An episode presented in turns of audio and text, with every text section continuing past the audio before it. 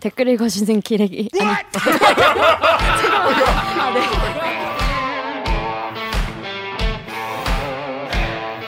아 댓글 읽어주는 기자들. 기레기 아닙니다. 지금 여러분은 본격 KBS 소통 방송 댓글 읽어주는 기자들을 듣고 계십니다.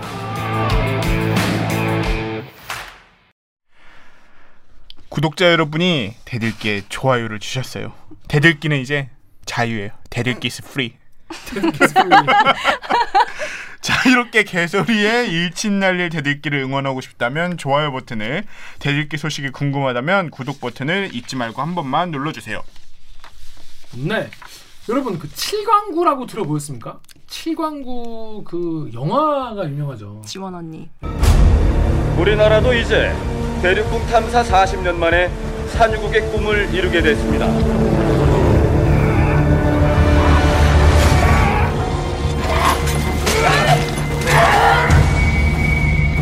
뭔가 이상해.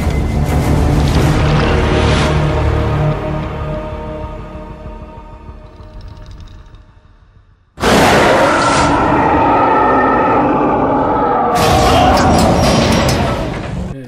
박수 쳐. 박수 쳐. 그게 뭐예요? 그 유명한 장면 있어요. 제가 아? 넣어드릴 테니.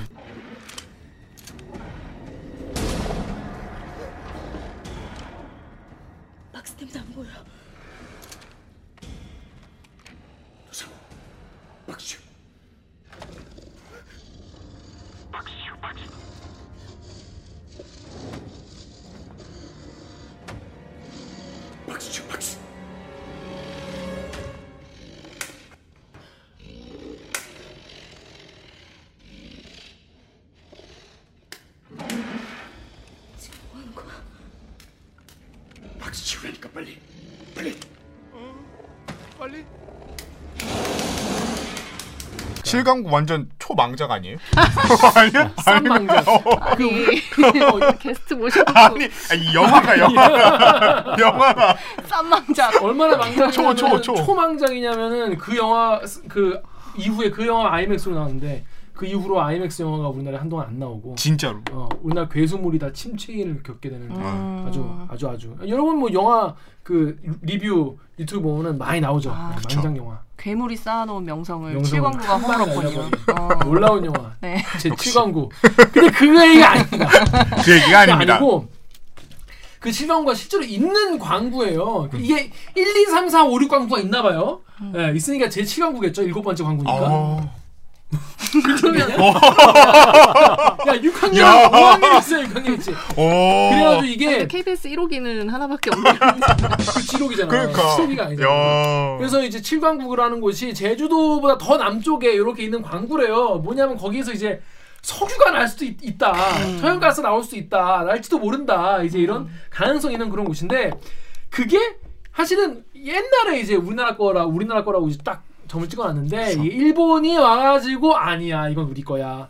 어 역시. 아니야 우리 그 하- 함께 개발을 해볼까? 뭐 이러, 이러다가 음. 계속 지금 이제 뭐 이걸 다 먹으려고 일본과 지금 우리나라 거기를 약간 분쟁을 지금 하는 그런 분위기가 돼가지고 이게 지금 어떻게 흘러 흘러가고 있냐? 산유국의 꿈, 아, 어? 오일머니. 우리 집 우리나라도 어? 오일머니 나는 거임? 우리도 이제 다 벤틀리 타고 이제 어? 어? flex 하는 거임? 어 그런 거 아니냐? 이런 산유의 꿈을 꾸게 되는 이런 건데 이게 지금 우리나라 정부가 어떻게 하냐에 따라서 달라질 것이라고 합니다. 근데 이 문제를 10년 동안 취재한 어. KBS 기자가 아. 있다는 사실 아셨습니까? 어, 이 정도면 대한 석유공사에서 홍보대사로 홍보대사로 진짜. 근데 그 기자가 지난번에 윤석열 장모권을 출연했던 아. 홍사훈 기자였습니다. 홍사훈 기자 안녕하세요. 안녕하세요. 안녕하세요. 네, 네. 자기 소개해 주세요. 모르시는 분도 계실 테니까. 예, 저는 KBS 시사기획 창에서 시사 다큐멘터리를 이 제작을 하고 있는 홍사원이라고 합니다. 반갑습니다. 네, 반갑습니다. 여러분 뭐 보신 분 다 아시죠? 지난번에 이제 들기 사상 역대급 최다 조회수. 조회수. 최다 조회수 95만 회. 실화입니까? 그 댓글도 다 못 보셨죠? 너무 많아가지고 이제 처음엔 보시다가도 95만 회요? 뭐 그렇게 다 거의 올랐네. 어느 정도는 다 본 것 같아요. 재밌더라고 댓글들이요. 어. 그래가지고 그때 정말 95만 회를 찍은 이런 조만간 100만에 넘을 수도 있겠네. 그러니까 요거 나가면 이제 100만 찍겠네요. 그럴 수도 있겠네. 네. 그만큼 되게 뭐랄까 어떤 이슈를 하나를 이제 딱 잡으시면 되게 깊이 있게. 그러니까 많은 교훈을 남겨주. 아니 근데 이거 하나를 근데 잘 이거는 잡으면 10만 10년. 10년 동안이나 네. 이렇게 하셨는데 물론 뭐. 뭐 브람스가 뭐 교향곡을 10년 동안 지었다고 해서 10년 내내 작곡 한 건 아니잖아요. 그래도 이제 딴 거 하시다가 계속 이제 중간 중간에 취재를 하셨던 것 같은데 일단 이 칠광구가 뭔지 모르시는 분도 많이 계실 것 같아요.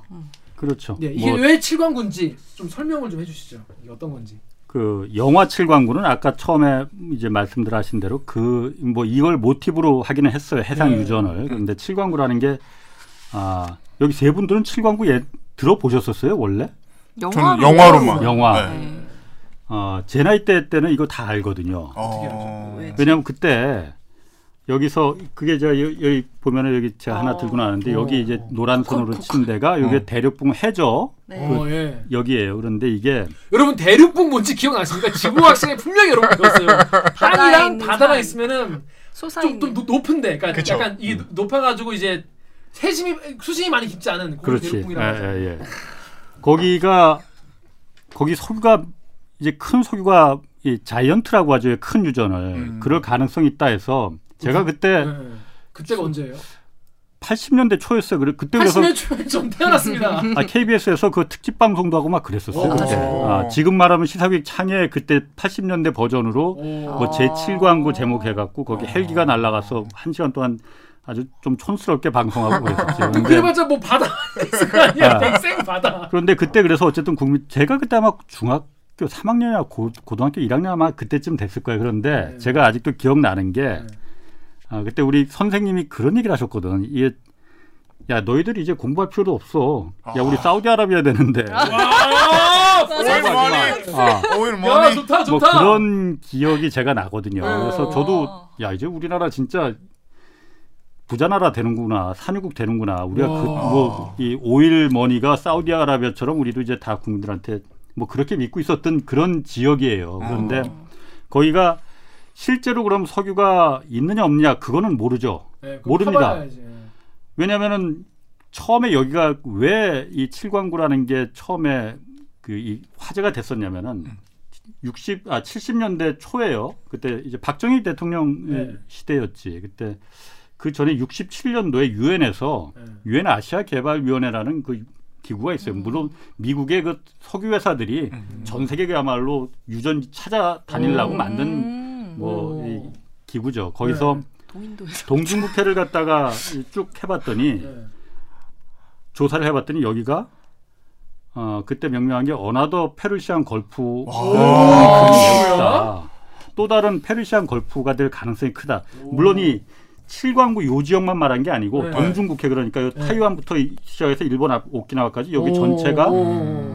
어, another Persian Gulf가 될 가능성이 매우 세계에서 가장 풍부한 석유 매장량이 묻혀 있을 가능성이 높다라고 보고서를 낸 거예요. 네, 네, 네. 그러니까 그 보고서를 보고 그때 이제 당시에 박정희 정부가 이거 우리 땅 하고 이제 덥석 선언을 해버렸어요. 네. 1970년대 초에. 그때는 그런 게 막 되게 획정이 막 이렇게 잘 돼 있지 않았나 봐요. 아니 법적으로 그때 우리가 네. 사실 이거 보면은 네. 뭐로? 일본이 가깝. 일본이 훨씬 가깝죠. 우리의 제주도랑 따져도. 그러니까 제주도에서 한 450km인가 떨어져 있어요. 그러니까 사실 이걸 어떻게 우리 땅이라고 이거 할 수 있지 그러는데 네, 네. 여기 보면 이게 구글 지도인데 구글 지도 보면은 이 대륙붕이 쭉 이렇게 여기까지는 한색이잖아요. 네. 여기까지가 다 한국에서 출발한 대륙붕이라는 거야. 아. 그리고 일본 쪽은 가깝긴 하지만은 아좀 좀 어 다르네. 여기가 좀 이렇게 좀 깊이 어, 파있잖아. 맞아요. 여기가 어, 내려가 내려가 오키나와 해구라고 깊은 골짜기 그러니까 아. 바다 골짜기가 있는 거야. 네. 그래서 일본 쪽은 다 바다구나 그냥 물이구나 그냥 뭐. 대륙붕이 끊어진 거죠. 그러니까. 네. 그러니까 일본 쪽에서 출발을 안 했다는 거야. 음. 그러니까 어디 그때만 해도 국제법이 이 대륙붕이 어디서 출발했느냐에 따라서 그 아, 맞아, 맞아. 영유권을 인정해주던 추세가 있었거든요. 맞아. 그것도 그것도 배웠어 우리. 음. 우리 지리 시간에 배웠어요. 네. 세계 지리 시간에 그거. 네. 그러니까 이거는 한국 거라고 이제 그때 우리가 주장할 수가 있었던 거죠. 음, 그랬더니 어. 일본이 이게 어떻게 야 오키나와 바로 코앞인데 어떻게 이게 니네 거야? 야 그러지 말고 그런데 일본에서 어쨌든 국제법적으로 어 불리하거든요. 그 당시에는. 음. 음. 그러다 보니까 야, 그러면은 한국하고 한국 너희 혼자 다 하지 말고 반반씩 나누자. 그때만 해도 일본이 훨씬 더 경제 규모가 컸잖아요. 아, 당연히 크죠. 네. 우리는 일본에서 그 당시에 차관을 경제 차관을 그러니까. 어- 그 들여오던 시대였거든요. 네. 그러니까 어쨌든 그 당시만 해도 어 저는 그때 이제 어쨌든 박정희 정부가 음. 뭐 용단 있게 잘 한 결정이었다고 봐요. 뭐, 음. 뭐 어떤 정치적인 문제를 떠나서 네.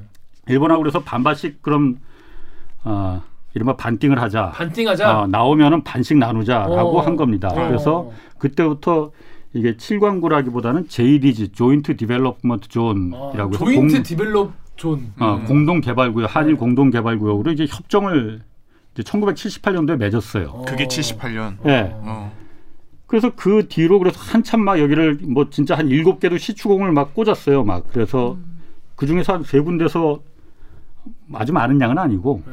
석유하고 가스가 실제로 나왔거든요. 그런데 그러니까 여기 보시면 루리웹에 1925님이 매장에 근거가 있냐?라고 하시는 분도 계시고 개드립에 그냥 해본 거인님은 아 근데 지금 유가로는 real 경제성 없을 걸 해상 유전은 비싸기 때문에 현 추세대로라면 전시가 아니면 캘 이유가 없다라고 했는데 또 보배드림의 거리의 전도사님은 경제성 없다는 말은 정말 근시안적인 얘기죠. 미국 셰일가스 보세요. 당장 없어도 그 채취할 기술은 나중에 다 개발할 수 있다. 지금 가- 그때 가서 포기한 권리는 당연히 조- 돌아오지 않으니까 지금 어, 개발하는 게 맞다 이런 얘기를 하, 하세요.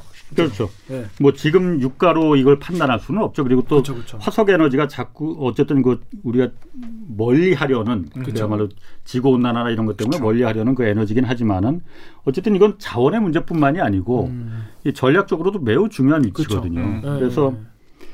일본하고 그때 이제 우리 반반씩 나누자고 사이좋게 반반씩 나누자고 이제 그 공동 협정을 맺어서 80년대 초에 여기 막 시추공도 뚫고 해서 세 군데서 석유가 나왔다고 했지 않습니까? 네. 그래서 이제 그때 우리 이제 고등학교 선생님이 공부하지 마라 니들 이제 그 얘기가 나온 거예요. 두바이 된다 이제 우리. 어.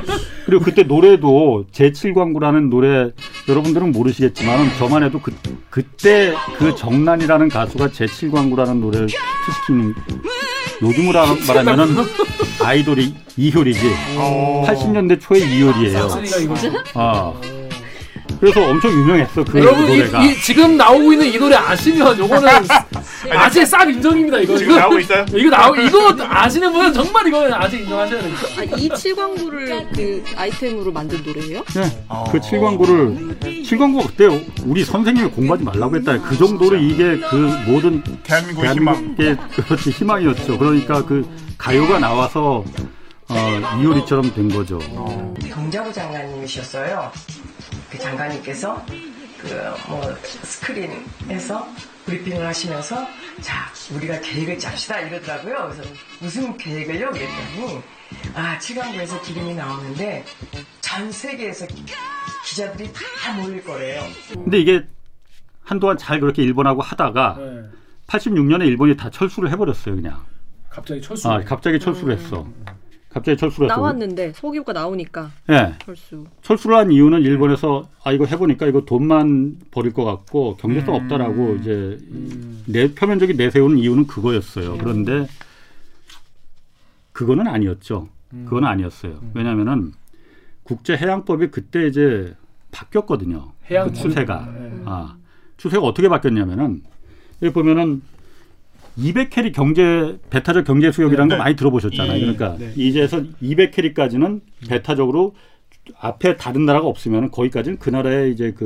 그렇죠. 영역으로. 영유를 할 수 있도록 인정을 해주자 했는데 한국하고 일본하고 여기 보면은 200캐리가 안 된, 그러니까 200캐리에 200캐리하면 400캐리가 돼야만이 되는데 음. 안 된단 말이 음. 굉장히 네. 좁잖아요. 네. 그러니까 이런 나라 같은 경우에는 이 대륙붕도 복잡하게 뭐 이게 어디에서 출발해서 이게 이- 이어져 있는지 이렇게 뭐 복잡하게 따지지 말고 음. 그냥 두 나라의 중간선으로 딱 나누자 하나라. 간단하게 그럼 우리한테 불리하지. 당연히 어. 불리하죠. 여기서 나눠 보면은 한 여기가 여기가 세심하니까 한 요 정도 되거든요. 네. 어. 한90% 가까이가 일본으로 귀속이 되고 shit. 한 10% 정도만 이제 그러니까. 그 위에 조그만 이제 한국이 이 영유권을 이- 그 주장할 수 있게 돼버린 거예요. 국제법이 이렇게 바뀌다 보니까 일본이 생각이 달라진 거지. 음. 생각이 달라졌으면 아 저만 해도 달라지겠죠. 왜 안 달라지겠어? 이거를 잘하면은 국제법 지금 이 바뀐 추 옛날에는 우- 일본한테 불리했지만은 지금은 일본 우리한테 유리한데 이걸 왜 한국하고 지금 같이 개발해서 반씩 나눌 필요가 뭐가 있겠느냐. 더군다나 이 한일 공동개발구역 그 JDG 조약을 맺은 게 그냥 천년 만년 가는 게 아니고 50년 동안만 유효하도록 맺은 한시적인 조약이거든요. 조약이 50년 동안만. 아, 78년 1978년에 맺어졌으니까 2028년이 만료되는 해입니다. 네. 그러니까 딱 8년 남았지 지금으로 아, 보면. 그러니까 78년에 맺을 때는 50년 그 언제 오겠냐 싶었는데 그렇지. 우리 입장에서 8년 된 거요. 그 당시에 일본이 1986년에 철수하면서 아마 그 생각이었을 것 같아요. 땅 속에 있는 석유가 이게 어디 도망가는 것도 아닌데 한 2, 30년 더 기다렸다가 국제법 이제 조약 만료되면은 그때 정식으로 걸어서 이거 혼자 다 먹겠다라는 생각을 물론 일본 정부가 그렇게 말하진 않습니다. 당연히. 우리가 그렇게 추산하고 있는 거지. 왜냐 일본이 계속 우리가 개발하자고 해도 안 한다고 하니까. 속셈은 그거 아니냐라고 이제 추정을 하는 거거든요.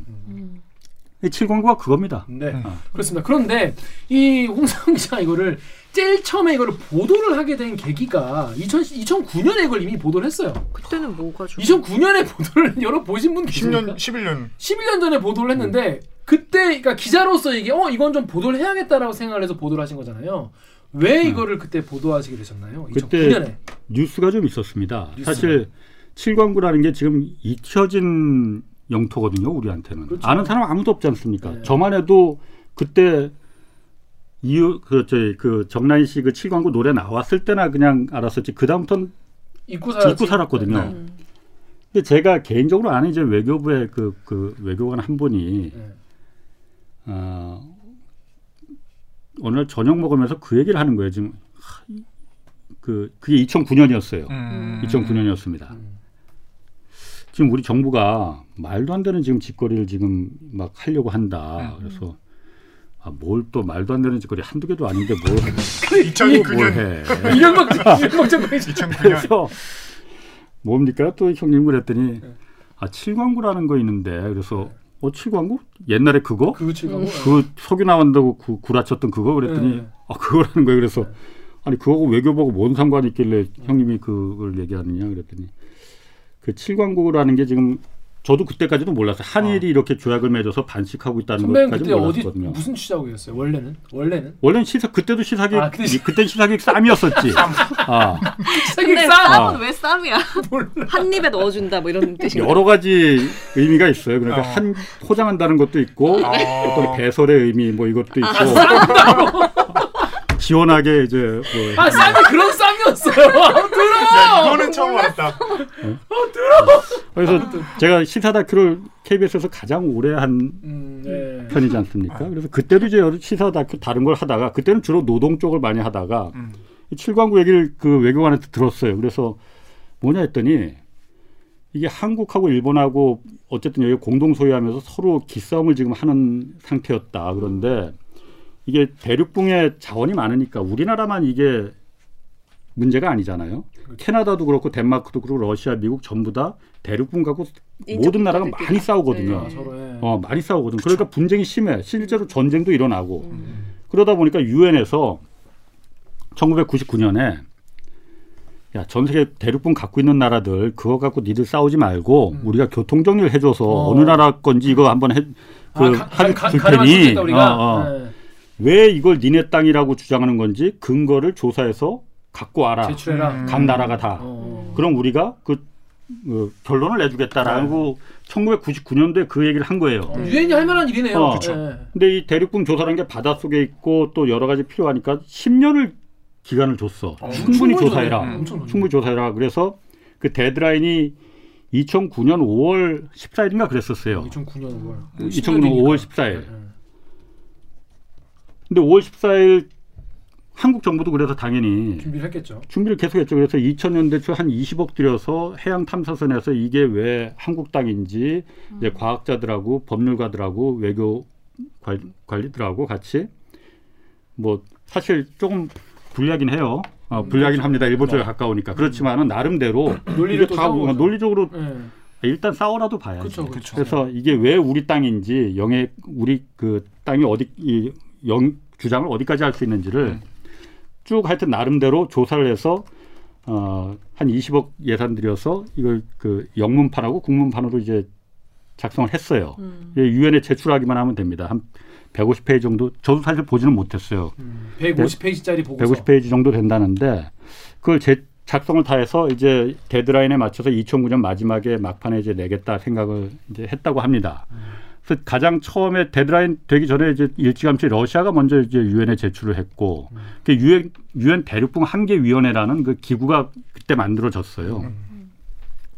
러시아가 제출을 하고 일본도 물론 제출하고 뭐 그 마지막에 쉰한 번째로 쿠바가 이제 제출을 했습니다. 근데 한국이 어, 거기 제출 안 했어요. 다 만들어 놓고. 그래서 이제 그 외교관이 저한테 말한 게 그거였어요. 이걸 뭔 짓이냐. 다 만들어 놓고 한국이 못 이걸 갖다가 제출을 안 했다. 음. 포기를 해버린 그냥 이거를 애써 이 버린 자식 취급하려고 했다는 거지. 그래서 정말 혹하지 않습니까? 그렇죠. 음. 왜? 아니 왜? 왜? 아니 불리하긴 해 보인다만 한번 그래도 싸워나 보지. 아니, 만든 문서가 무조건 있어야. 어, 아, 무조건 그러니까. 싸워야지.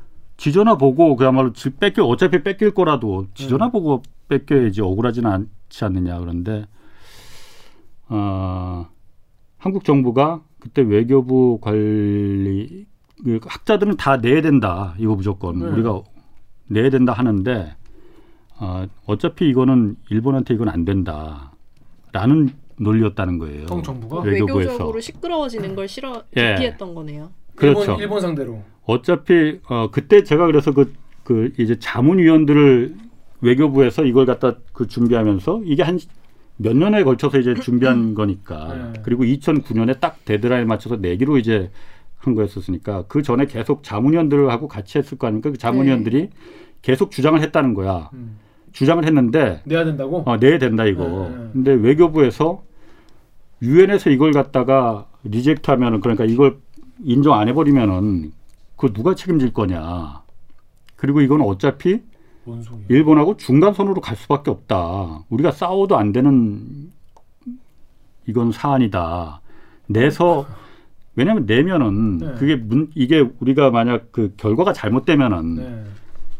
관리라는 건 50년이고 뭐고. 책임을 져야 되지 않습니까? 아. 그 부분에 대해서. 음. 니들 뭐 한 거냐라는 책임을 돌아올 수 있잖아요. 음. 물론 그런 것 있을 수 있어요. 그래서 안 내기로 했다는 거예요. 음. 근데 아예 안 내, 처음엔 아예 안 내려고 했는데 학자 이, 이 외교 자문위원들이 거세게 이 반발을 하니까 안 내면 나중에 그거 이게 지금이야 사람들이 모르지만은 2028년 되면은 이 사람들이 이거 다 알 텐데 그럼요. 그때 누가 그때 그런 결정을 했냐고 만약 하면은 우리 다 어떻게 할래? 그래서 어, 정식 문서로 유엔에 제출하지 않고 그러면은 예비 문서라고 해서 여덟 장짜리로 약식으로 해서 뭐 근거를 제시하지는 않고 그냥 우리 땅은 여기까지야라고 요거만 그 표시해서 음. 여덟 장짜리 예비 문서로 이제 제출을 했다는 겁니다. 음. 근데 예비 문서라는 거는 유엔에서 이 대륙붕이라는 게 조사하는 게 힘드니까 어려운 작업이니까 이걸 갖다가 어, 돈과 기술이 없는 나라들은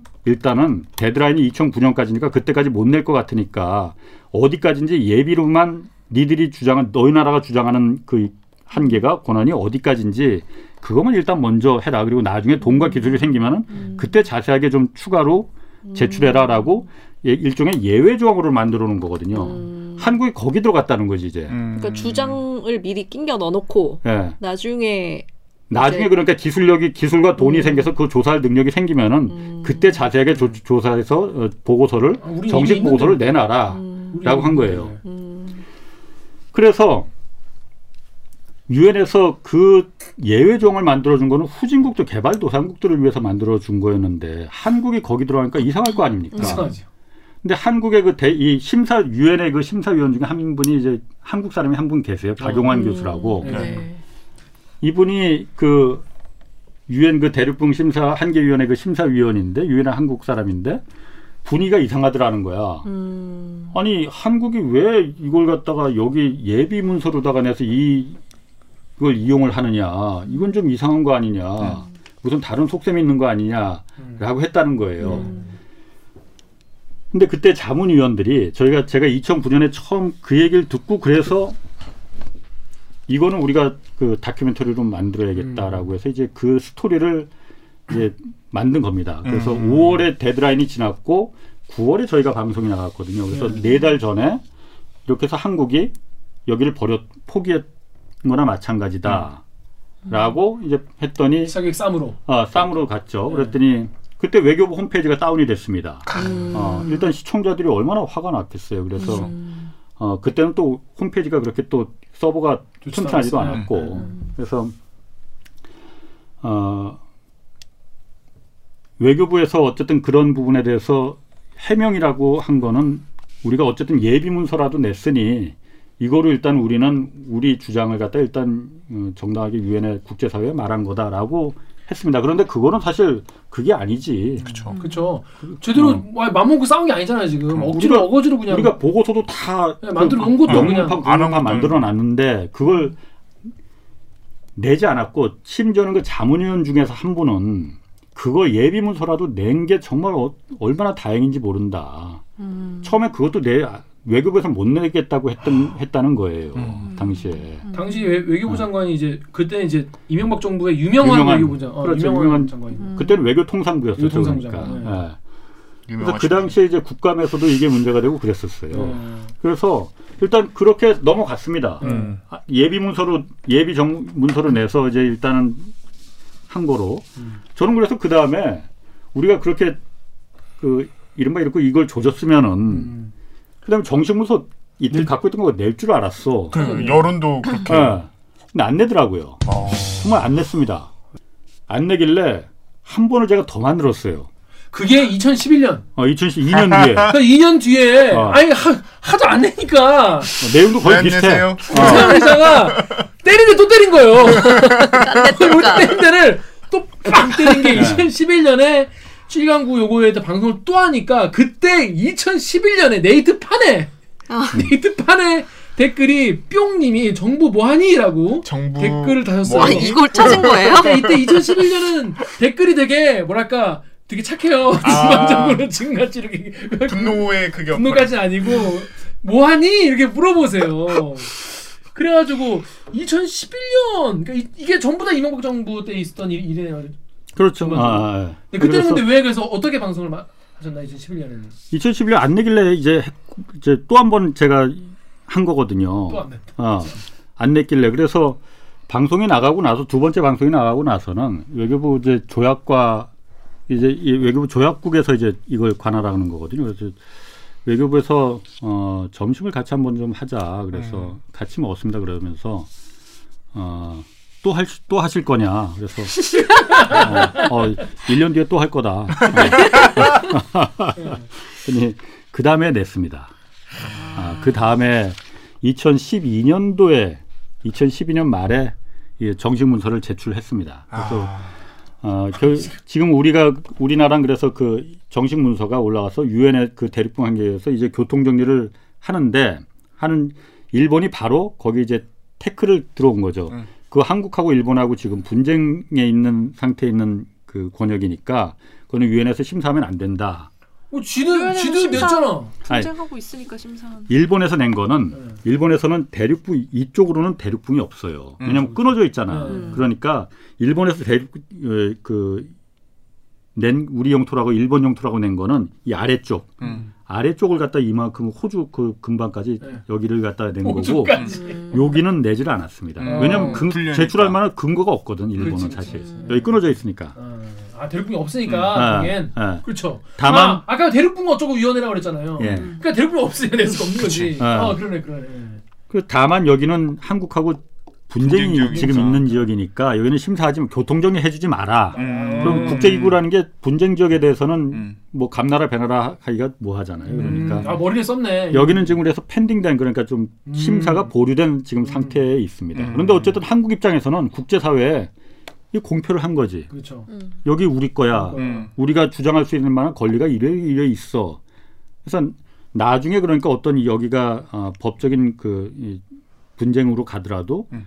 어, 우리가 주장할 수 있을 만한 우리 과거 이런. 이런 그쵸. 했다라는 게 근거가 남는 거죠. 그렇죠. 그게 엄청 중요한 건데. 그래서 이 덕후랑 다음 댓글 우리 강경수 기자 읽어주십시오. 덕후의 익명으로 우리나라는 100여 쪽 분량의 정식 보고서를 만들어 놓고도 8쪽의 예비 보고서만 제출했어. 아니 대체 왜? 다음에 나라다운 나라님께선 이명박 때 그곳이 우리 영토라는 증거 자료를 유엔에 내지 않아서 사실상의 영토 포기한 사실을 미통당이 알까? 그 결국 그래서 이거를 왜 안 낸 거예요? 일본 눈치를 좀 보느라 그랬나? 그때 외교부 외교통상부 관리 중에 그러니까 저희가 그 정식으로 인터뷰를 할 수는 없었는데 네.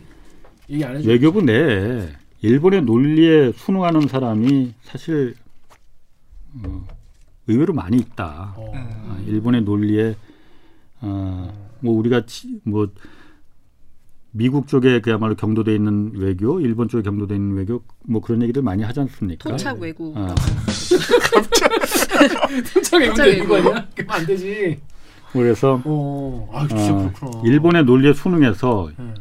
이거는 어차피 일, 중간선으로 일본의 주장대로 갈 수밖에 없는데 지금 싸워봤자 망신만 당하고 2028년이 되기 때까지는 어느 누구도 이거에 대해서 문제 삼지 않을 거다. 음.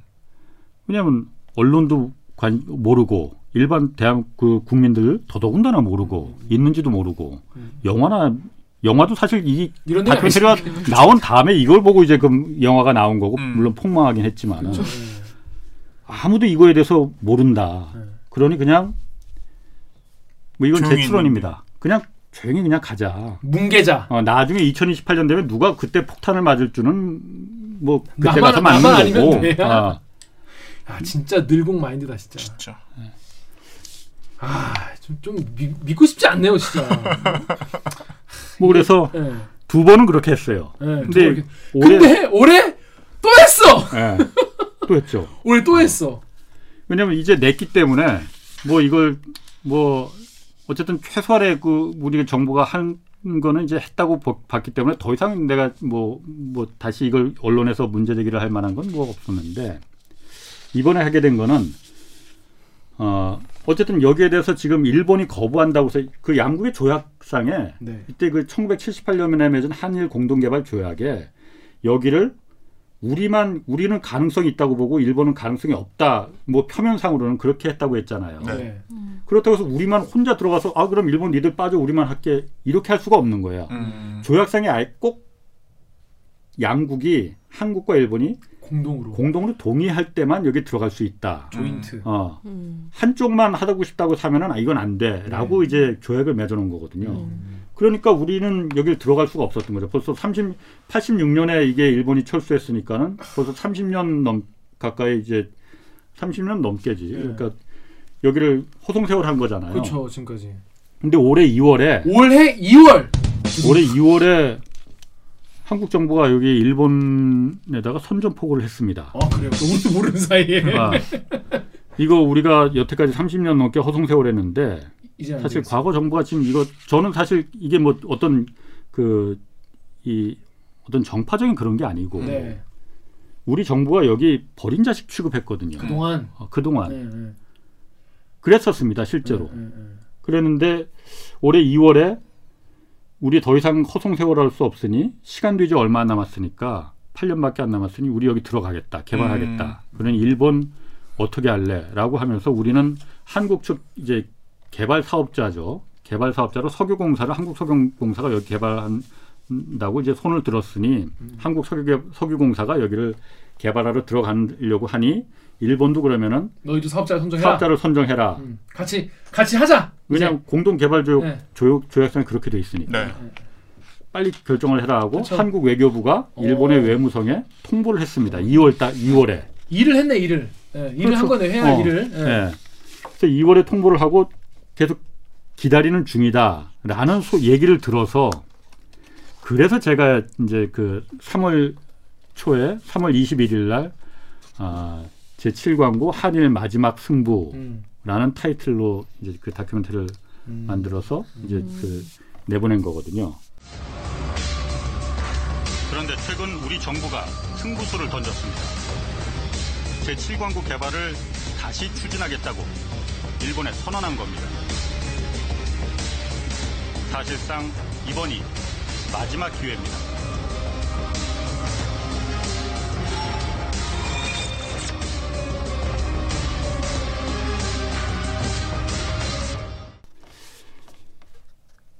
일본에서 그런데 답변이 왔어요. 잠깐 아. 잠깐.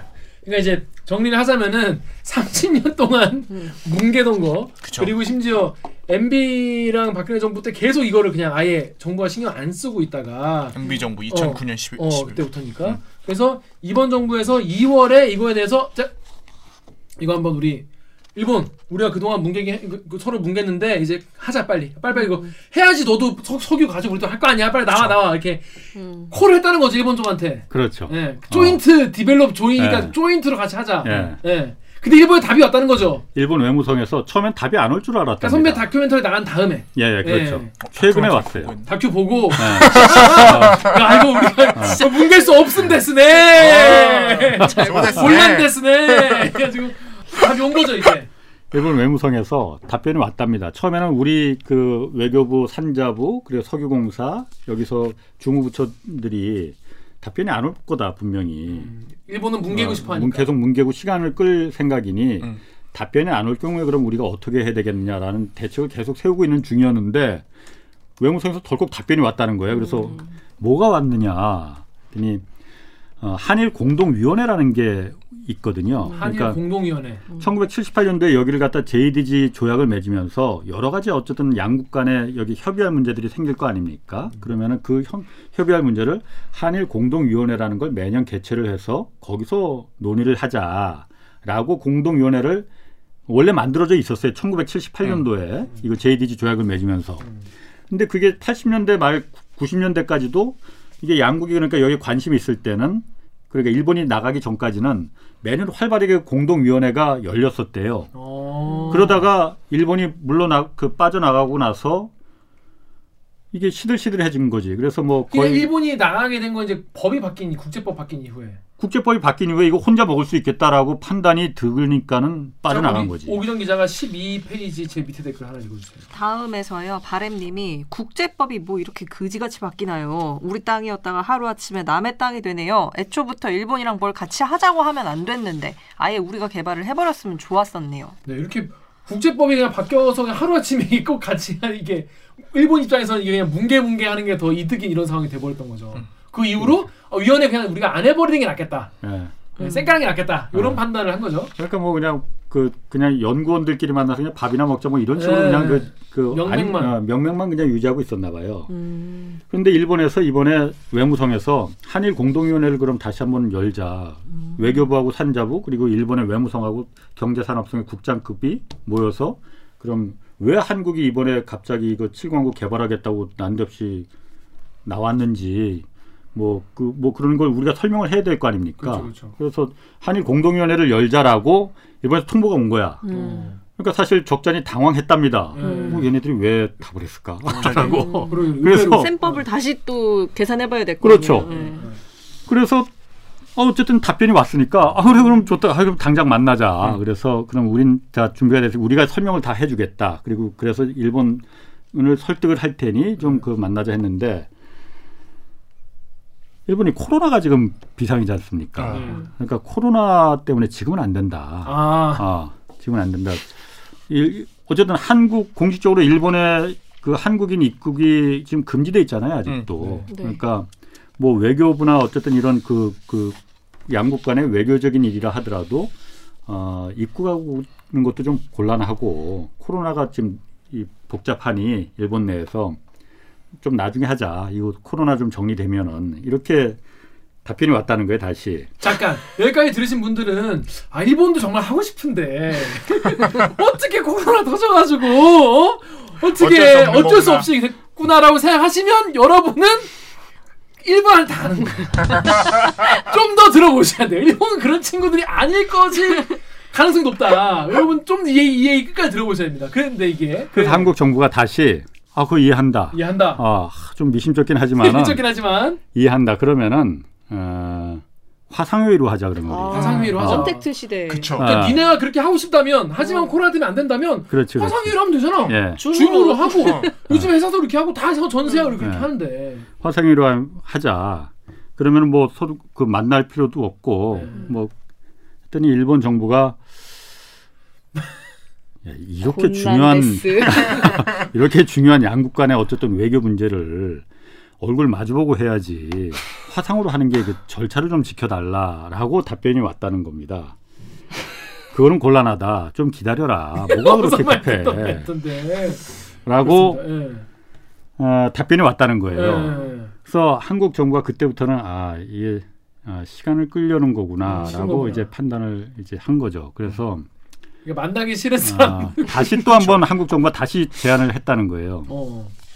대면 회의를 해야 한다고 하니 그러면은 우리 이제 그 실무위원들이 이제 외교부하고 산자부 석유공사 이제 국장급들이 일본으로 그럼 비행기 타고 건너가겠다. 건너가서 그 공항 게이트 빠져나가지 않고 공항 내에 삼그 방 하나 마련해 주면은 장소 뭐 그렇게 형식이 뭐 문제냐. 음. 서로 양국 간의 그 일본 국장 위원들 공항 안으로 들어와서 거기서 이제 얘기하고 위원 음. 일 1차 뭐 회의하고 네. 우리 게이트 빠져나가 일본 입국 게이트 빠져나가지 않고 음. 한국으로 다시 돌아오겠다. 야, 이 정도면 진짜 많이 진짜 야 정상- 진짜 아니 근데 너무 질척거린다.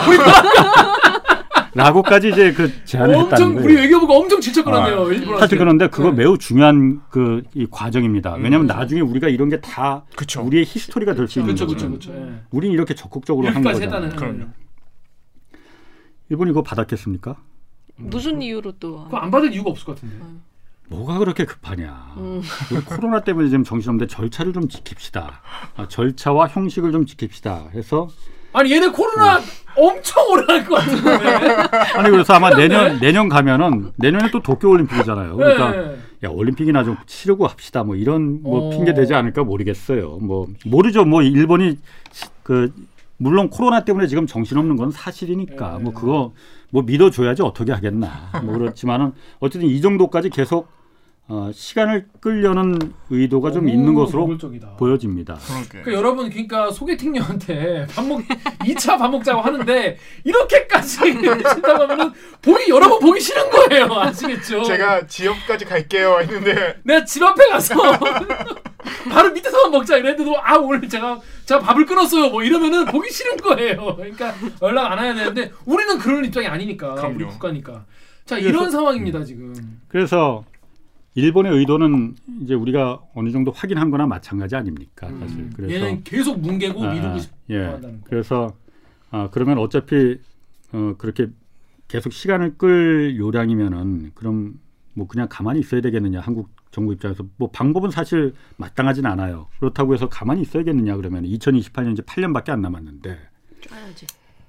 어, 여러 가지 대책을 세워놨다고 합니다. 각 상황별로 음. 이런 경우에 이런 경우 해서 어, 뭐 최종적으로는 만약 끝까지 일본이 어, 만약 뭉갠다면 어느 마지노선은 정해놨다고 해요. 음. 그러니까 8년 뭐 지금 당 그 물론 국제적인 그 어떤 제소를 거는 시간을 말하는 거예요. 그러니까 음. 법적 분쟁으로 끌고 가는 거 우리가 음.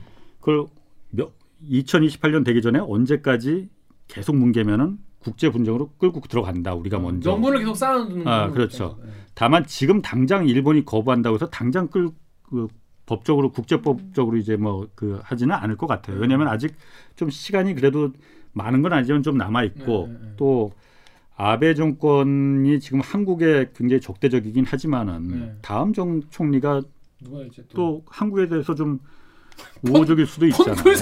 아.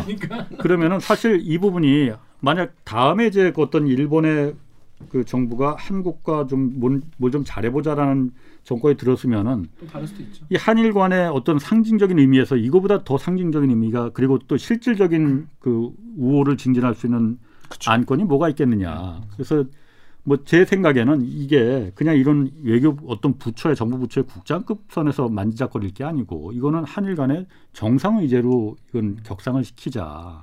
그러면은 어 국제적으로 이게 굉장히 큰 어떤 그 이 선언이 될 수 있을 것 같다 라는 게 제 생각이거든요. 뭐 그거는 그, 그 이제 좋은 경우에 아주 최선의 시나리오로 갔을 그렇죠. 때라는 거고 그렇지 않고 일본이 계속 이제 뭉갤 경우 그럼 어떻게 하겠느냐. 그래서 정부에서는 외교부하고 산자부 다 나름대로 한국 정부는 다 계획이 있다 라고 그러니 믿어달라. 계획이 있구나. 라는 거예요. 그래서 아 물론 이게 외교적인 문제고 상대가 있는 외교적인 문제고 또 우리의 전략을 갖다 다 언론에서 그렇죠. 이 언론에 이제 까는 거는 사실 맞지는 않잖아요. 카드를 보여주는 어. 셈이니까. 뭐 저희가 어, 궁금하긴 하지만은 사실 그 국민들도 얼마나 궁금하겠습니까? 맞아요. 한국이 정말로 이 뭐가 진짜 이거 불리하다는데 이거 마련해 놓은 게 있는지. 어, 마련해 놓은 게 있는지 얼마나 궁금할 거 아니에요. 네. 그래서 하나 정말 믿고 싶은데 혹시 혹시 정말로 아무 계획도 없으면서 지금 있다고 지금 시간만 또 흘려보내는 거 아니냐. 어, 난 정말 믿고 싶은데 아 그런 경우 많이 봤다 나. 그렇죠. 어, 그래서 아 정말 이, 다 계획을 세우 여러 가지 어, 이것 때문에 뭐 열세 차례 회의를 했대요 지금. 어. 그래서 계획을 상황별로 마련해 놨으니 믿어달라. 다만 그러면은 딱 한 가지만 좀 그 이 정도로까지 한국 정부가 하고 있다는 걸좀 말을 해주겠다. 그래서 이 정도는 아마 일본도 예상을 하고 있을 만한 시, 어, 시나리오 아니겠느냐라고 해서 말을 해주겠다고 하는데 그게 뭐냐면은 카드. 어 네. 사실 저는 그거 듣고 깜짝 놀랐어. 음, 우리나라가 여기 들어갈 때 한국은 석유 석유공사. 한국 석유공사를 이제 그 개발 사업자로 지정을 해서 이- 산자부가 들어갈 수는 없는 거니까 네. 어떤 개발 사업자가 지정을 해야 되는 거 아니에요. 음. 나 여기 개발할래 돈 들여서라고 음. 해서 석유공사가 손 들고 여기 개발 사업자로 지정이 된 거잖아요. 근데 일본 같은 경우에는 지금 겉으로 내세우는 표면적으로 내세우는 그 이유는 일본 정부는 이거 한국 정부가 원하니 하- 좀 해보고 싶은데 일본 내 일본 석유공사나 일본 민간 사업자들이 다. 하나도 손드는 데가 없다. 손 음. 드는 데가 여기 가봤자 이 가능성 없으니까 괜히 돈만 버리지. 음. 우린 거기 안 할래. 음. 그러니 손드는 데가 없는 개발 사업자가 손드는 데가 없는데 정부가 어떻게. 우리가 하고 싶어도 어떻게 하느냐라는 걸 이제 네. 표면적인 이유로 내세우는 거거든요. 네. 음. 그래서 그에 대한 대응책으로 그러면은 한국의 석유공사 자회사나 아니면 우리 해외 유전 개발하는 그 포스코나 SK 여기서 해외 유전 개발 많이 하거든요. 네. 이런 한국의 민간 회사가 SK 이노베이션. 일본에 그러면 그 개발 사업자로 손들고 들어가겠다. 어. 그래서 아니 그게 가능해요? 그랬더니 법적으로는 아무 문제가 없답니다. 왜냐면은 어. 우리도 1970년대 여기 그 한참 그때 일본하고 할때 음. 우리 집 개발업자가 한국은 없잖아요. 돈도 그쵸, 없고 기술도 당시에는. 없으니까 미국의 쉘, 뭐 엑선, 뭐 음. 그리고 영국의 브리티시 페트롤리움 이런 데서 음. 개발 사업자로 들어왔다는 거예요. 음. 외국 업체가 들어오는 건 아무 법적으로 문제가 없다는 거예요. 전례도 있고. 어, 전례도 있고. 그러니까 한국의 석유공사 자회사가 아니면 포스코가 나 일본 정부 밑에서 개발 사업자로 들어갈래라고 해도 법적으로 문제가 없다는 거죠. 다만 현실적으로 그게 가능하겠느냐라는 거는 이제 둘째치고 음. 어쨌든 이 정도 계획까지도 한국 정부가 지금 음. 세워놓고 있다. 그러니 음. 그보다 더 구체적인 계획도 지금 음, 대응책도 마련해 놓고 있으니 어, 믿어달라. 음. 다만 어쨌든 이런 걸 다 했는데도 불구하고 일본이 계속 거부하면은 어, 끌고 들어간다. 음. 우리가 먼저. 그런데 다만 2028년이 이전에 끌고 들어가야 됩니다. 그렇죠. 이 조약이 끝나고 난 다음에는 이미 버스 지난 다음에 국제적인 그 국제사회 어 일본이 이거 호소해봤죠. 50년 동안 허송 세월에서 우리 그, 그 이거 손가락만 빨고 있다가 이다 날렸대요. 그러니까 이거 이- 해결해 주세요 하는 거는 아무 의미가 없다는 거죠. 그 전에 우리가 조약이 끝나기 전에 한국은 계속 이런 노력을 해왔고 우리가 뭔가 해보려고 계속했는데 일본이 이렇게 거부했기 때문에 귀책 사유가 일본에 있다. 네. 그러니 이걸 갖다가 국제사회가 교통정리를 해달라. 누가 잘했는지 잘못했는지라고 이제 해야 된다는 거죠. 음. 아까 비행기 그 공항까지 가고자 하는 노력도 그 진짜 이러한 일이네요. 그걸 염두에 두고 그런 부분을 다 한 거지. 그러니까 그런 히스토리를 다 쌓아두기 위해서. 음. 아까 아니 공항까지 외교- 우리가 가겠다고. 어, 그 네. 한일 공동위원회를. 네. 어. 아 근데 아까 말, 말씀하신 대로 이, 이 이슈에 관심이 없고 일본의 시, 시각에서 모든 걸 판단하는 외교관들이 득세를 하는 그런 정부가 또 들어서면 또 그냥 뭉개고 일본 말에 따라서 갈 수도 있는 거잖아요 사실은. 28년까지. 뭐 사실 그 제가 댓글에서 좀 이렇게 쭉 보니까 뭐 처음에 애초에 박정희 정권이 이걸 갖다가 이 조약을 잘못 맺은 거 아니냐 뭐 이런 댓글들이 많이 있어요. 네. 그 왜 그렇게 멍청하게 조약을 갖다가 고- 꼭 공동 개발하게끔 그 조약을 맺었느냐 그렇지. 모르는데 그거는 사실 저는 좀 이해는 갑니다. 그 왜냐하면은 당시 그 당시에는 우리가 기술 이 개발할 기술도 없고 아, 자본도 그렇죠. 없고 왜냐하면 이거 처음에 개, 우리가 이거 우리 땅 하고 선포했을 때 일본에서 한국으로 주는 경제 차원 끊겠다고 했었거든요. 음. 아. 어, 그런데도 사실 그 당시에 끊겨도 이게 독도보다 더 중요하다라고 그 당시 정부가 이걸 그 굽히지 않았었던 거. 음. 그거는 정말 인정을 해줘야 됩니다. 네. 다만 공동으로 개발하자는 그 못을 박은 거는 오히려 우리 입장에서 더 어, 요청을 했을 수도 있어요. 왜냐하면은 우리가 자본과 기술이 없는 상태에서 일본이 혼자서 이걸 다 개발할 가능성도 있는 거거든요. 그러니까 그걸 아예 못 박아서 양국이 공동으로 합의해야만이 개발할 수 있다 라고 음. 못 박을 수 있는 거죠. 그러니까 그 당시로서는 어. 나름의 최선의 전략적인 선택이었다. 그랬 그랬다고 합니다. 음. 뭐, 아, 그렇죠. 예. 그런데 이게 한일 간의 이런 문제뿐이 아니라 요거 눈독 들이는 제 3의 플레이어가 있습니다. 바로 우리 진핑이 형. 중국. 중국이 더 빠질 수 없죠. 자 여기 덕후 댓글 제가 읽어볼게요. 덕후의 익명님이 중국은 이미 바로 옆에서 캐고 있고 그걸 보고 지금 추정을 하고 있다. 얼마나 있는지. 물론 이게 칠광구는 수익성 100%라는 게 아니라 협조 안 하던 일본이 그동안은 수익성이 없다면서 협조 안 하고 있던 일본이 지금 옆은 중국이랑 손잡고 캐고 있다. 또 다음에 출장의 다리님이 중국이 가만히 있을까요? 남중국해 일부라고 읽기 뻔합니다. 이런 얘기를 하는데 자 여기서 중국이 등장을 해요. 그 중국은 당연히 들어올 겁니다. 2028년에 조약이 이게 만약 이제 협정이 만료가 되면은 그러니까 지금은 이 지역이 한일 사이의 조약으로 획정되어 있는 곳이기 때문에 지금은 중국이 뭘 간섭을 하고 싶어도 못하는 상황인 거죠. 중국이 어쨌든 힘이 있다 하더라도 네. 여기가 국제적인 양국 간의 조약을 맺은 국제적으로 인정을 해주는 주는 지역이잖아요. 네. 그러니까 중국이 함부로 못 들어오죠 여기. 음. 근데 어. 28년 지나면 그러니까 처음에 애초에 이 한일 공동개발구역을 JDG를 칠광구를 JDG를 한일 간의 조약을 맺을 때 그때도 중국이 그때는 중공이었죠 중공 중공. 중국 네.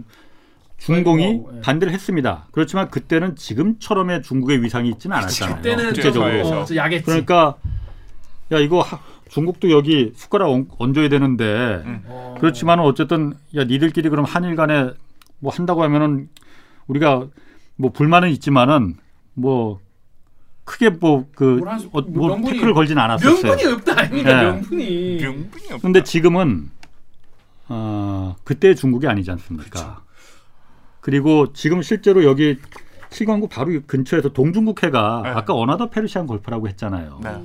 여기 중국의 해상 유전이 네 개가 있거든요. 지금 가동 중입니다. 그래서 지금 돌아가고 있다는 거잖아요. 그렇죠. 그래서 여기서 지금 석유를 캐고 있다는 거잖아요. 지금. JDG 서쪽 중국 해역에 있는 대륙붕엔 중국의 해상 유전이 4개 가동 중입니다. 여기서 생산된 석유와 천연가스는 해저 파이프라인으로 상하이를 통해 중국 전역에 공급됩니다. 매장량이 어느 정도인지 중국 정부가 밝히지는 않지만 해저 파이프라인으로 이송할 정도면 생산량이 꽤 될 것이란 추정입니다. 해저 주로 천연가스예요. 음. 아, 해저. 파이프라인을 통해서 상하이까지 그게 연결돼 있거든요. 그래서 그게 중국 전역으로 다 매장량이 얼마인지는 중국 정부가 공개 안 합니다. 음. 그렇지만은 근데 해저 파이프를 깔 정도면 꽤 그러니까. 많다는 거 아닙니까? 파이프라인을 깔 정도면은 그러니까 엄청 많은 어. 그런 아무거나 인프라를 깔겠지. 그러니까 여기도 분명히 연결돼 있는 지역인데 그리고 또 중국이 네 개에서 다섯 번째 유전을 롱징이라는 유전을 이 칠광구 바로 옆에다가 2008년도쯤에 여기를 갖다 이렇게 팠어요. 음. 여기서 또 소유가 나왔어. 어, 나왔다는 거 나왔어. 공표가 됐어요. 어. 그러니까 그러니까 여기도 한다고 다섯 번째 유전을 개발하려고 하니까 일본이 거기를 태클을 걸었거든요. 음. 야, 그 네 개까지는 모르는데 여긴 너무 가깝다. 어. 아니 아까 안 나올 거라며. 그러니까. 그래서 안 나올 거라며. JDG하고 너무 가깝다. 음. 여기는 안 된다. 음. 라고 빼간다. 어, 그래서 일본 정부가 이제 공식적으로 항의를 굉장히 했습니다. 5km 정도 떨어져 있어요. 그래서 여기는 안 된다라고 하니까 중국이 어, 뚜껑을 덮어줬어 또. 왜냐면 그때 2008년도 베이징 올림픽이 있었잖아요. 어, 시끄러워지게 아, 뭐 그것 때문인지 모르겠어. 하여튼 음. 그런데 일본이 하도 그냥 막 그 어, 그러니까 그런 말 써도 되나? 뭐 지랄하니까 그러니까. 야, 더럽고 치사한데 우리가 잠깐 뚜껑 덮을 게 하고 잠깐 뚜껑을 덮었어요. 어. 그리고 나서 거기서 일본도 뚜껑을 덮는데 만족하지 않고 야 뚜껑 덮은 김에 그러면은 이참에 한일 공동개발구역 이 JDG 하는 것처럼 그 옆에다가 거기 롱중에서 속이 나왔다며 그러니 그 중요해. 아래에다가 중국하고 일본의 공동 개발 구역을 하나 그럼 만들자. 나쁜 새끼들아 일본 진짜. 어, 실제로 만들었어요. 그래서 음. 양국 간에 정상이 합의해서 중일 공동 개발 구역을 JDG 옆에 만들었는데 그게 이제 거리가 직선 거리가 JDG하고 칠광구하고 한 860m 떨어져 있어요. 아 그러니까 이게 아 이게 우리나라를 진짜 우, 좀 우습게 보는 거 아닙니까? 중국 중국이랑 하는데 같이 개발해서 같이 이제 가져오는 거죠 지금 그러니까 거- 거기는. 그렇죠. 그러면 중국은 그렇게 반발해서 하고 우리는 우리 진짜 아니 뭘 그러니까 보니까 보나 진짜. 왕따 왕따. 저 되는. 가까이에서 저 정도 수익성이 있다고 생각하니까 음. 이 밑에 우리 이제 칠광구는 8년만 버티면 우리가 다 가져갈 다 수 있는 가져갈- 거잖아. 어. 그러니까 더 지금 막 별 말도 어, 안 되는 걸로. 뭘로 보나 그렇죠. 진짜. 어. 그래서 중일 공동개발구역이 사실은 중국보다는 중국은 사실 별 관심 없어요. 그래서 그때 공동개발구역을 합의를 양국 정상이 만나서 하긴 했지만은 중국이 계속 지금 일본하고 똑같은 상태예요. 야 그거 뭐 그렇게 급해? 그냥 천천히 합시다, 천천히 합시다. 그렇지만 딴거 네개더 있어. 일본이 매년 중국에다 정상 의제로다가 정상회담 그러니까. 의제로 이걸 중일 공동 개발 구역을 지금도 제안하고 있거든요. 네. 그거 빨리 약속대로 하자 개발.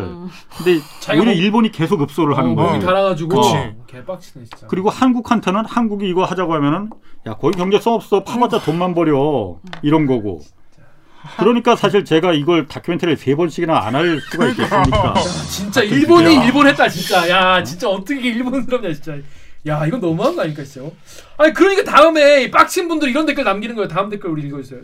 시사기획창 유튜브랑 다. 다음에 사사부님께서 우리도 칠광구 구역 옆 석유 시추하면 될 것 같습니다. 시사기획청 유튜브에 정재섭님께서 칠광구 우리나라 쪽으로 침범 안 하는 범위에서 먼저 시작하는 것은 어떤지요? 네이버에 MT59 땡땡땡땡님께서 공동개발 조약이면 어느 쪽에서든 경제적 이유로 못한다든가 빠지겠다면 그 조약은 의사 표시된 그날로 종료되는 것이다. 단독으로 하면 된다. 서둘러라. 빨리빨리. 아 이거 빡치니까 이제 그 이거를 우리도 이제 근처부터 그냥 이렇게 수출을 좀 하면 안 되나? 아니면 그냥 개발을 해버리면 안 되나? 감정적으로는 당연히 왜 그렇지 않겠습니까 일본이 저렇게 안 한다고 하는데 의도가 뻔한데 그럼 약속을 깬 거는 일본이니 우리가 혼자 그냥 아, 니들 그냥 빠져. 우리가 할래 하고 우리가 돈 다 될 테니까 하고 들어가고 싶죠. 그런데 그건 사실 매우 위험합니다. 그게 사실 일본이 가장 기다리는 음, 바라는 그런 시나리오거든요. 왜냐하면은 2028년에 이 조약이 만료되는데 그 전에 한국이 먼저 조약을 깼다. 양국이 꼭 같이 개발을 하기로 약속을 해놓고 한국이 혼자 단독으로 들어와서 음, 저렇게 막그 혼자 설쳐되지 않느냐.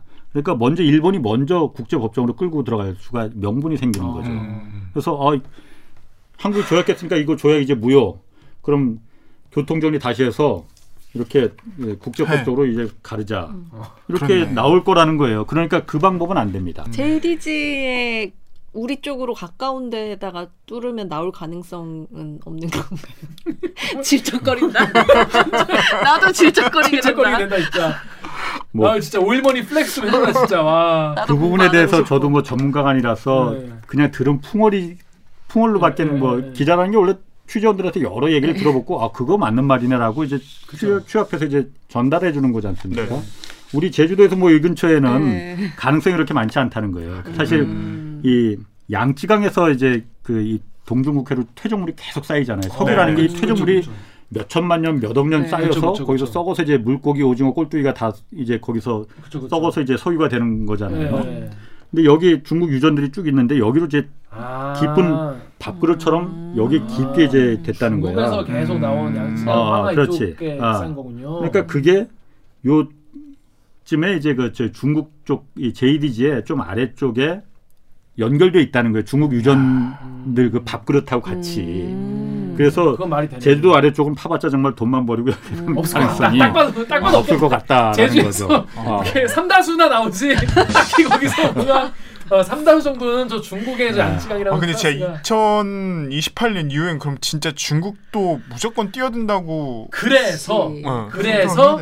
시사기획창 유튜브 비트 주세요님이 일본이 그 당시에 우리 물음에 바로 답했던 거. 아까에는 아 일본이 좀 웬일로 이렇게 답을 잘하나 음. 이렇게 생각하시는 분도 계실 텐데 이게 길게 가면은 국제재판상 본인 본인들이 명목이 불리해서 그런 게 아니냐 음. 이런 말씀도 하셨고 개드립의 뭐, 모단가 시방님께서 이건 일본 전략 아니냐라고 얘기하셨는데 자 그때 일본이 그래도 답변을 한 거에 대해서 이게 전략적으로 일본이 약간 좀 머리를 쓴 거 아니냐 이런 얘기가 있어요. 그렇죠. 의도를 한국 정부도 우리 당국자들도 그래서 분석을 왜냐하면 적잖이 당황했으니까 답변이 와서 그러니까 음. 왜 일본이 웬일이야? 뭉갤 줄 알았는데 왜 답변을 했을까? 착해졌나? 한일 공동위원회를 왜 열자고 했을까? 음. 착해졌을 수도 있어. 뭐 한 두 가지로다가 추론을 하고 있다고 합니다. 먼저 첫 번째는 어쨌든 한국이 보니까는 이거 뭐 이 개발하겠다고 먼저 그 선전 포고도 하고 음. 또 보니까 KBS에서 방송도 저렇게 막 뭐 하고 네. 예전에 김 예, 전에 어. 한국이 아니야. 그러니까. 어. 예전에 어. 그 이거 무시했던 버린 자식 취급하는 게 아닌 그- 것 그, 같다. 그 느낌이 아니야. 예. 그러니까 돌아가는 모양새를 보니 아 저거 쟤네들이 2028년 되기 전에 걸 가능성이 크다 음. 국제사회에 음. 그러면은 일본이 계속 뭉개면은 답변을 안 하고 액션을 취하지 않으면은 어, 불리하다 음. 그렇, 그렇게 생각할 거 아닙니까? 그쵸. 자기들도 안 하는 핑계를 만들어놔요. 그렇죠. 음. 그래서 나중에 들어갈 이제 국제법적인 그 법적 분쟁에 대한 대비용으로 음. 우리도 이만큼 다 그래서 코로나 때문에 우리가 못한 거지 안 하려고 한 게 아니라 하고 있는데 이거 그러니까 너무 오랜만에 보니까 당황스럽다 진짜 이거 진짜. 우리도 조사하려 하고 있는데 코로나 때문에 안 되는 거 아닙니까? 이렇게 하려고 하는 거죠. 그렇지. 그렇습니다. 그래서 너무 취향 까먹으셨어. 뭐, 뭐 말했더라? 내가 어, 핑계를 만들어. 아 핑계를 만드는 거가 하나가 이제 그 네. 있을 테고 두 번째 이제 추론하는 거는 중일 공동개발구역을 어쨌든 일본하고 중국하고 있지 않습니까? 있죠. 네. 그리고 일본이 그걸 갖다 흡수하는 이, 그렇죠. 이 모양 이 거고 현재 예, 예. 어, 한국하고 뭔가를 진짜 해보려는 게 아니고 중국에 대한 그 어떤 메시지를 보내는 거 아니냐. 음. 중국 일본이 지금 계속 중국하고 매년 매년 정상회담 의제로 이걸 끌어올리거든 끌어올리거든요. 중국이 지금 콧방귀도 안 켜서 그렇지. 네. 음. 만약에 니들 중국 우리 일본하고 이거 같이 공동 개발해서 반씩 안 나누면은 우리 한국하고 한다 이거 이런 중국에 대한 압박용으로 이걸 보여주는 게 아니냐. 음. 우리 할 의사가 없진 않아. 아 약간 연애랑 비슷하네요. 야 밀당 쩐다 어. 진짜. 아니 이- 그러니까 그런 추론 예, 예. 그런 추론을 우리 일본이 그렇다고 말한 건 아니고 음, 그죠 그죠. 우리 정부 당국이 분석하는 왜 수를 이제 왔을까? 무슨 수 그렇죠. 분석을 해야 되니까. 예, 그래야만 우리 대응책도 생길 수가 있는 거니까 음. 중국을 압박하기 위한 그런 어떤 그 밀당의 그야말로 하나의 모티브로 이걸 지금 우리한테 던진 거 아니냐라는 추론도 있어요. 음.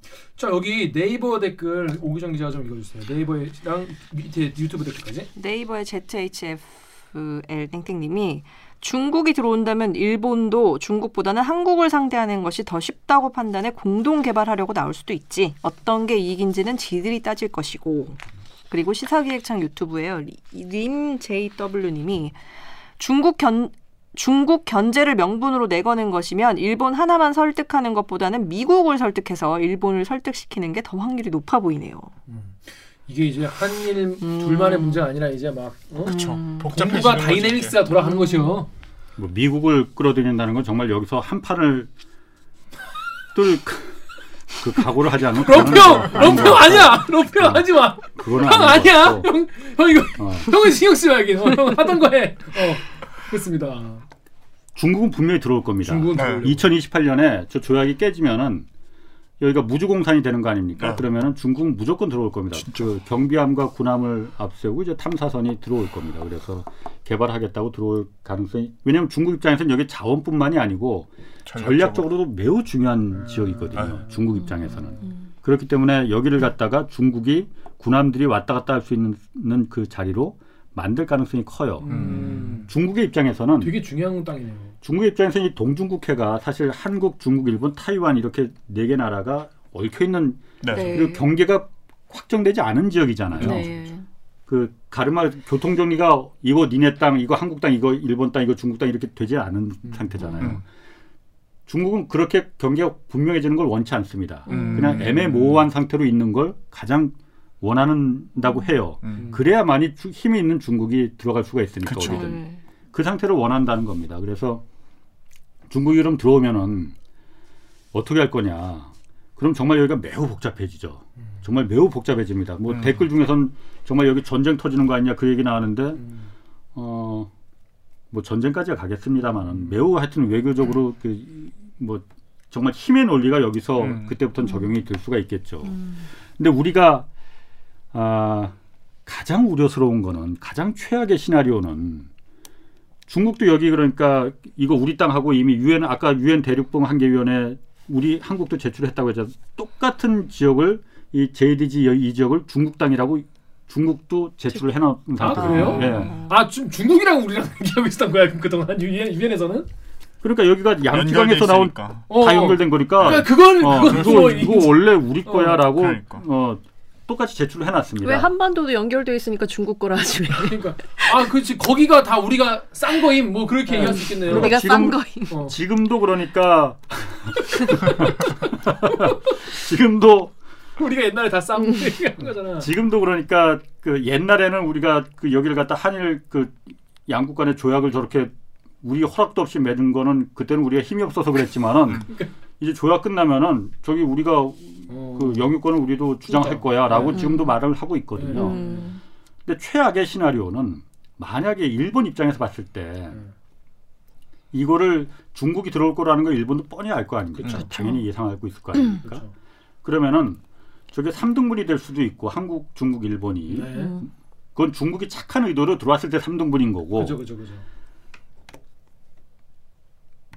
일본 입장에서 봤을 때는 한국은 어차피 국- 국제 법적으로 여기를 그 주장할 만한 권리가 일본이 충분히 저거는 방어할 수 있다. 음. 음. 그러니 삼등분보단이등분이 낫잖아요. 그렇죠. 음. 중일 어, 중국하고 그럼 여기를 갖다 JDG 전체를 한국 왕따시키고 어, 한국은 패싱시키고 이 새끼들 어, 중국하고 중국하고 여기를 갖다가 맺을 가능성은 없겠느냐. 음. 그게 사실 가장 최악의 시나리오죠. 우리, 우리 우리 입장에서. 입장에서는. 그쵸. 우리 입장에서는. 아니 거리로 따지면 중국이 제일 먼데. 중국은 힘이 있잖아요. 그리고 그럼요. 어. 뭐 국제사회에서는 힘센 사람이 최고잖아요. 아 짠.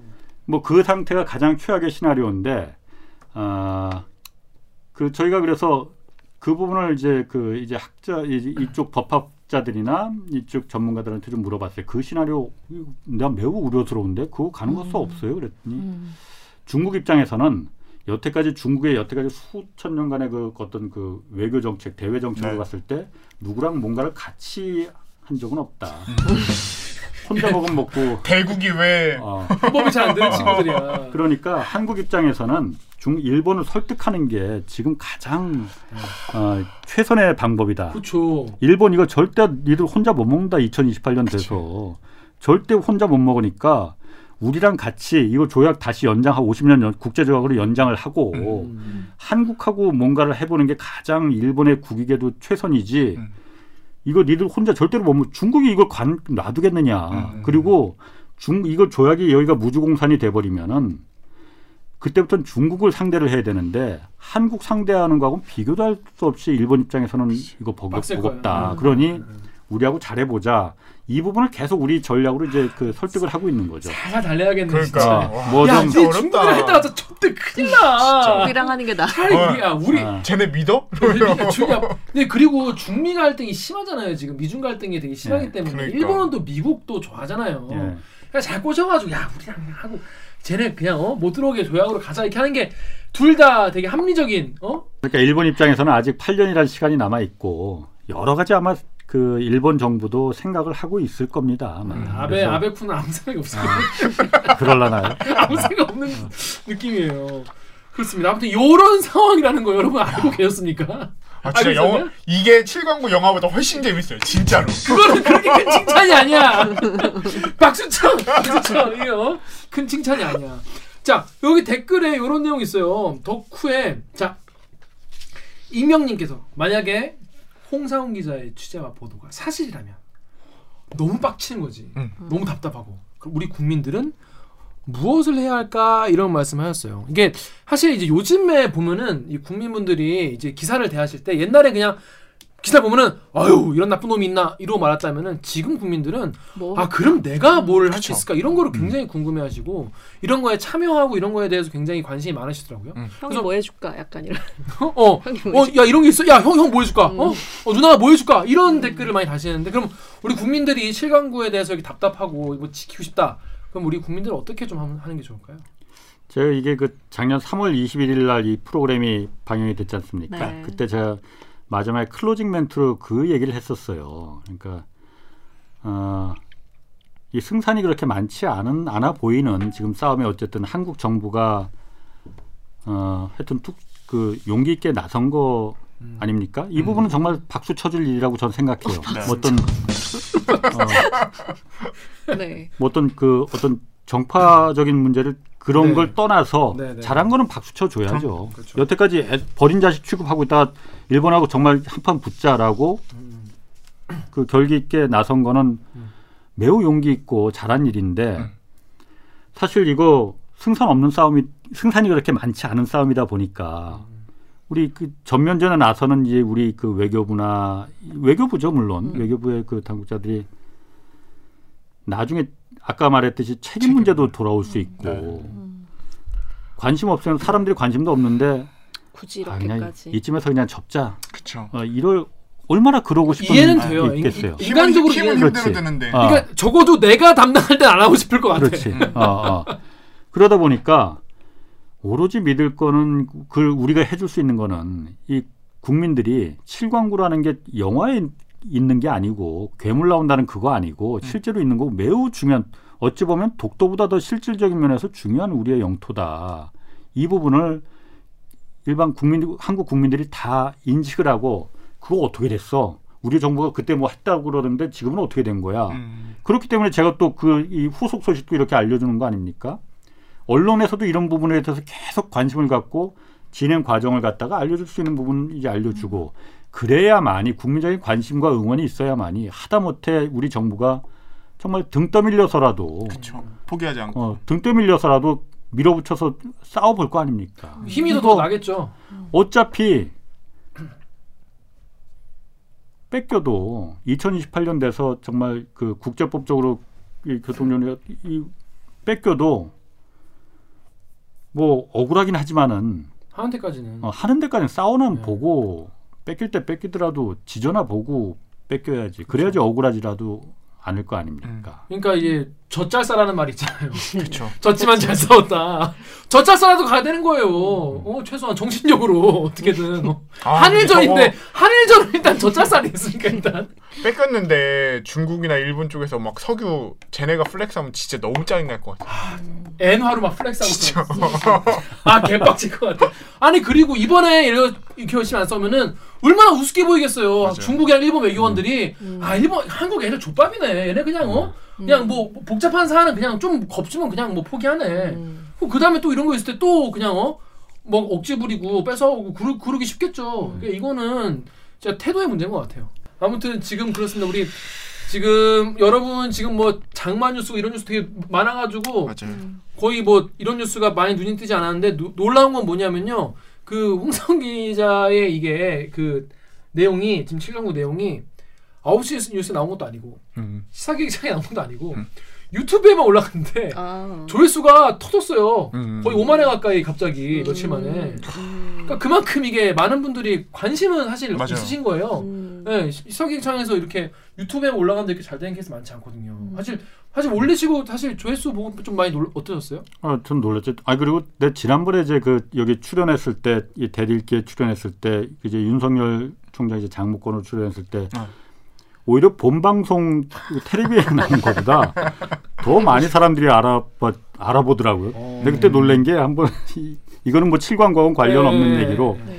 대들기 나오고 올라가고 나서 그게 유튜브에 올라가고 나서 다음 날인가 다음 다음 날인가 내가 자전거 타는 거 좋아하기 때문에 네. 그 한강공원에 이제 자전거 타고 인, 그 인천 관문까지 갔다 오는 거기서 중간에 헐떡거리면서 쉬고 있는데 어떤 아줌마가 오더니만 정말 손을 꼭 잡아서 고맙다고 그러더라고 그래서 내가 진짜요? 그래서 어, 왜요 그랬더니 대들기에서 봤다고 와서 진짜?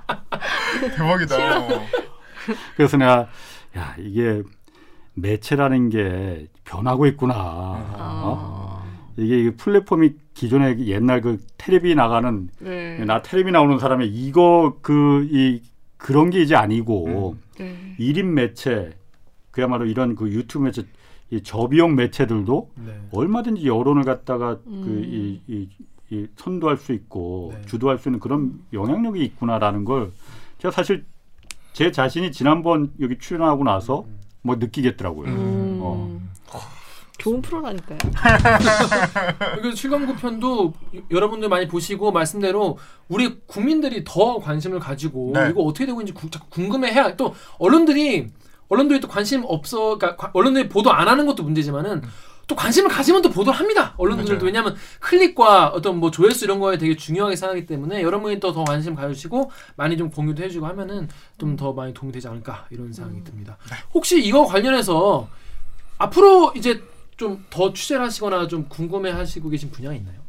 7강구나 아니면 지난번에 취재했던 어, 뭐 장모권이나 어떤 건지 간에 어, 지금 뭐 계속 들여다보고 있습니다. 뭐 어쨌든 제가 윤석열 총장에 대해서 뭘 하려는 건 아니 그, 네. 그 특정인에 대해서 관심 있는 게 아니고 음. 우리 검찰 개혁, 검찰의 네, 네. 잘못된 이 그 관행, 그렇죠. 이 제도 이 부분에 대해서 제가 문제점을 음. 갖고 있는 거기 때문에 그 부분에 대해서 검찰이 어 무슨 문제가 있는 건지 그 부분을 좀 계속 좀 들여다보고 있는데 음.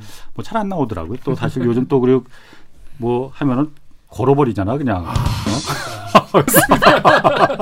아무튼 열심히 취재하시다가 또 여러분 동물의 한국 나오면은 아 홍상 기자가 취재하다가 망했구나 이렇게 생각해 되겠습니다. 자 오늘 방, 방송도 이렇게 어, 참여 방법 알려드리면서 마무리를 하겠습니다. 기자님들 여러분의 관심을 먹고 자라는 댓글 읽어주는 기자들은 매주 수요일과 목요일 유튜브 팟빵 아이튠즈 팟티 네이버 오디오 클립 KBS 라디오 앱 콩의 팟캐스트를 통해 업로드됩니다. 아, 오늘 저 오늘 저 홍사훈 기자처럼 댓읽기에서 보고 싶은 기자 혹은 다뤄줬으면 하는 기사가 있다고요. 방송 관련된 의견은 인스타그램, 유튜브 그리고 팟빵 계정에 댓글을 남겨주세요. 7광구 나만 알 수 없다. 없다 모두 모두에게 알려야겠다. 알려야겠다. 하신다면 좋아요 버튼과 추천 버튼 추천 버튼 없구나 추천 널리 널리 해주시고 다음 방송도 누구보다 빠르게 만나고 싶다면 구독 버튼 꼭 눌러주세요. KBS 뉴스 좋았어. 좋았어. 아 이거 또. 또 만나였고 안녕. 안녕. 고생하셨습니다. 고생하셨습니다. 뭐 진짜 이거 진짜 재밌네요, 선생님. 진짜 재밌어. 진짜 골라.